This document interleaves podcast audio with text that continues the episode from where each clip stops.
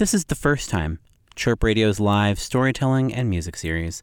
Every show, we invite a group of storytellers to talk about different firsts and pick a song to go with it. This show's theme was First Step, recorded at Martyrs in Chicago's North Center, with music by the First Time Three. Here's your host, Jenn Sodini. Edward Kelsey Moore. He's the author of two novels, including the New York Times and international bestseller, The Supremes at Earl's All You Can Eat, a feature film adaptation. is currently in post production by Searchlight Pictures. Please, warm welcome, number one, Edward Kelsey Moore. About the time I reached middle age, I started asking myself, who am I? I stopped asking that question when I didn't like some of the answers. Now I'm much more interested in figuring out who made me the way I am. On a good day, that means wondering who to thank. On a bad day, that means wondering who screwed me up. I've come to believe that most of the credit and the blame for me being me goes to my great aunt Olitha. Everyone called her Auntie and she was the matriarch of my mother's family. She lived next door to us when I was a little boy, and I saw her almost every day for the first 18 years of my life, and I adored her. Auntie was a tough woman who grew up on a farm in Kentucky. Because she was born poor and black and a little girl, um, she was given almost no education. But she was really smart, and she had a knack for knowing exactly who people were. And she was also the best storyteller I have ever known. Her stories were hilariously funny and, and brutally honest, and she was a master mimic. Uh, she did great imitations of my cousin Brenda's froggy voice and my father's high pitched laugh. But I especially loved her imitation of her younger sister, Carrie. According to Auntie, Carrie started speaking with a Caribbean accent decades earlier and told everyone that she was from a tropical island instead of the farm town in Kentucky where they all lived. Whenever Auntie told stories about her sister, she would put on this high school drama class level Jamaican accent and, and begin with, Alo man. I am Carrie. I am from the islands. I only knew Aunt Carrie through Auntie's imitations of her because by the time I came along, Aunt Carrie had cut off the family because uh, they didn't support her Caribbean heritage. And but but Auntie's storytelling made Aunt Carrie seem like as much a part of my family as the people I saw every single day. When I was in grade school, I started tagging along with Auntie everywhere she went. Mostly that meant going to a lot of funerals. Because, like a lot of Southern black ladies of her generation, my aunt was a funeral connoisseur. She traveled all over town going to funerals for people she barely knew.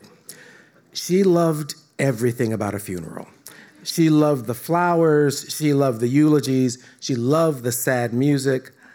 And I loved seeing her so radiantly happy, surrounded by all that misery. the only thing my aunt loved more than a well executed funeral was issuing a scathing critique of a funeral that didn't meet her standards. she would come home from a bad funeral with a big grin on her face, and she would call her friends and badmouth everything about it. She would gleefully rip apart the quality of the coffin, the outfit on the deceased, the sincerity of the grieving. Nothing, nothing escaped her eye. Mostly, though, Auntie wanted emotional fireworks. It wasn't enough for mourners to just shed a few tears. Grieving had to be epic. She wanted weeping and wailing and fainting mourners had to perform. She thought that anything less showed a lack of respect. She had strict rules for funerals, and she stuck with them to the very end. The last time I saw her, She imitated her little sister for me, like always. And then she told me about a terrible funeral she'd been to recently where the dead man had worn an embarrassingly cheap suit. She said, Honey, if he hadn't been dead already, he'd have looked at himself and died of shame. when her time came, Auntie's funeral was beautiful. She left detailed instructions for my mother to follow, and they were followed. There were mountains of flowers. Her dress was fabulous. A soprano sang the most depressing song I had ever heard. The song was all about how horrible and painful life is, but good Baptists didn't need to worry about any of that because we would soon be rewarded with death. At the end of every verse, the soprano wailed, I made it. It was heartbreaking, but not for the reason it should have been. Auntie lived a very long life. She was adored by her family. She lived independently until the very end. She had a gorgeous funeral that she planned herself. And because of all that, the service was missing the one thing Auntie loved most. Nobody was weeping or wailing or, or fainting. Everybody sat there smiling and, and thinking of all of our happy memories of her. Auntie would have hated it. I sat in the pew listening to the soprano moaning, I made it. And I felt awful, just, you know, about the unfairness of it all. Auntie was getting a sweet, light-hearted funeral after she'd planned for years for something powerful and gut-wrenching. I felt like I was watching, watching her get stood up on prom night. That thought made me cry. I cried loud and I cried ugly. That got my mother going, and then some cousins started. It, it wasn't the kind of hysteria that would have, would have impressed Auntie, but we performed a little. Later, at the cemetery, I stood there wondering what Auntie would have thought of of the send off she got.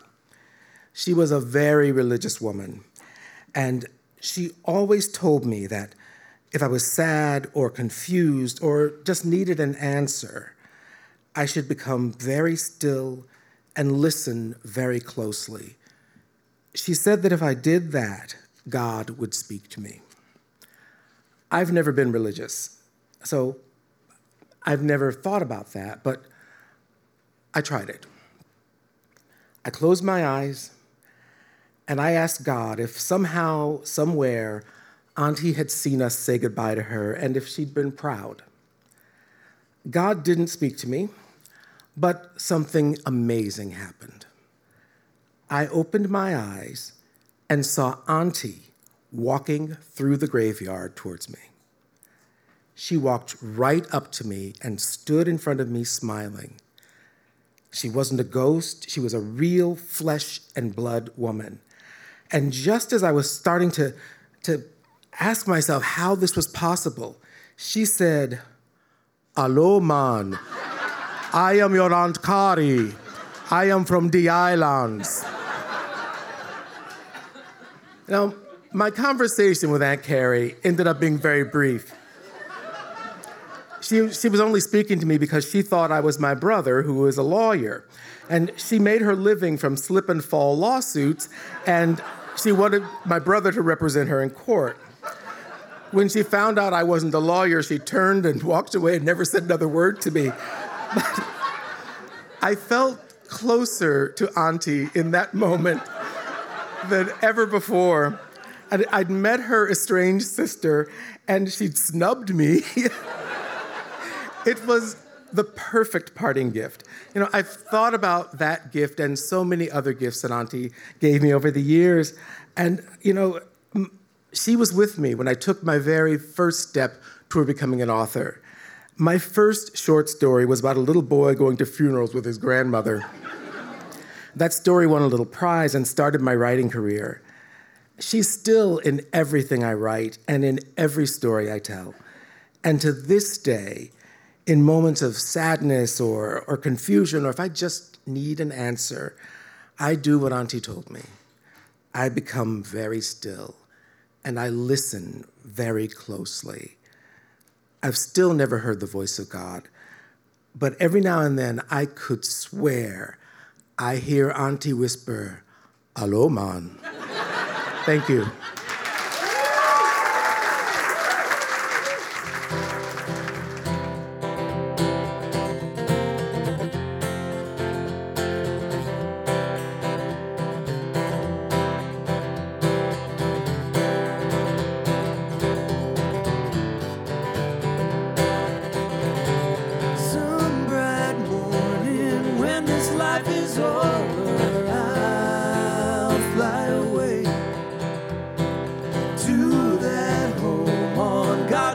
Celestial shore.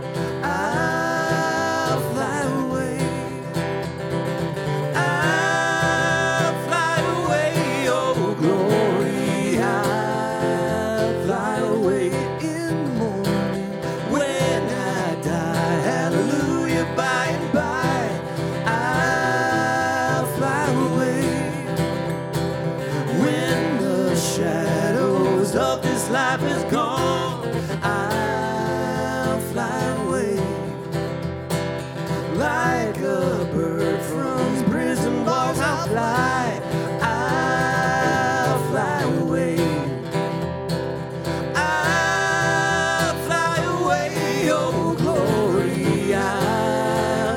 Fly away in the morning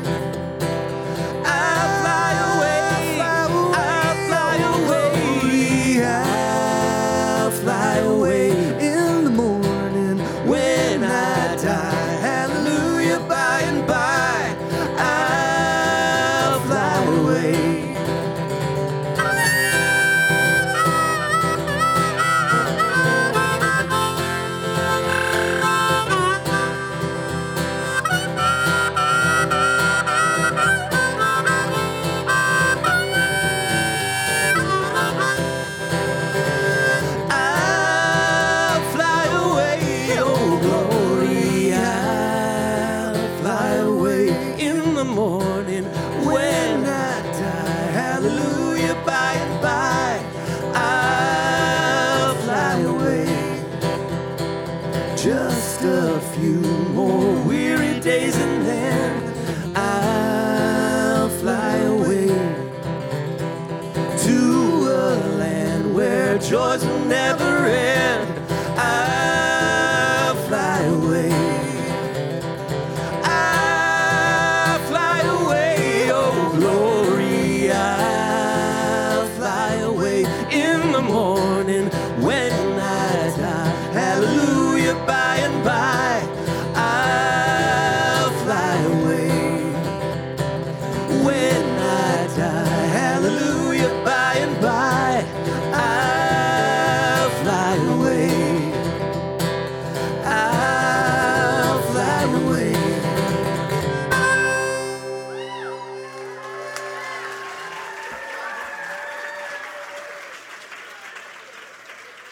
The First Time is hosted by Jenn Sodini, with production by Bobby Evers, Andy Vasoyan, Noah Janes, and executive director Julie Mueller.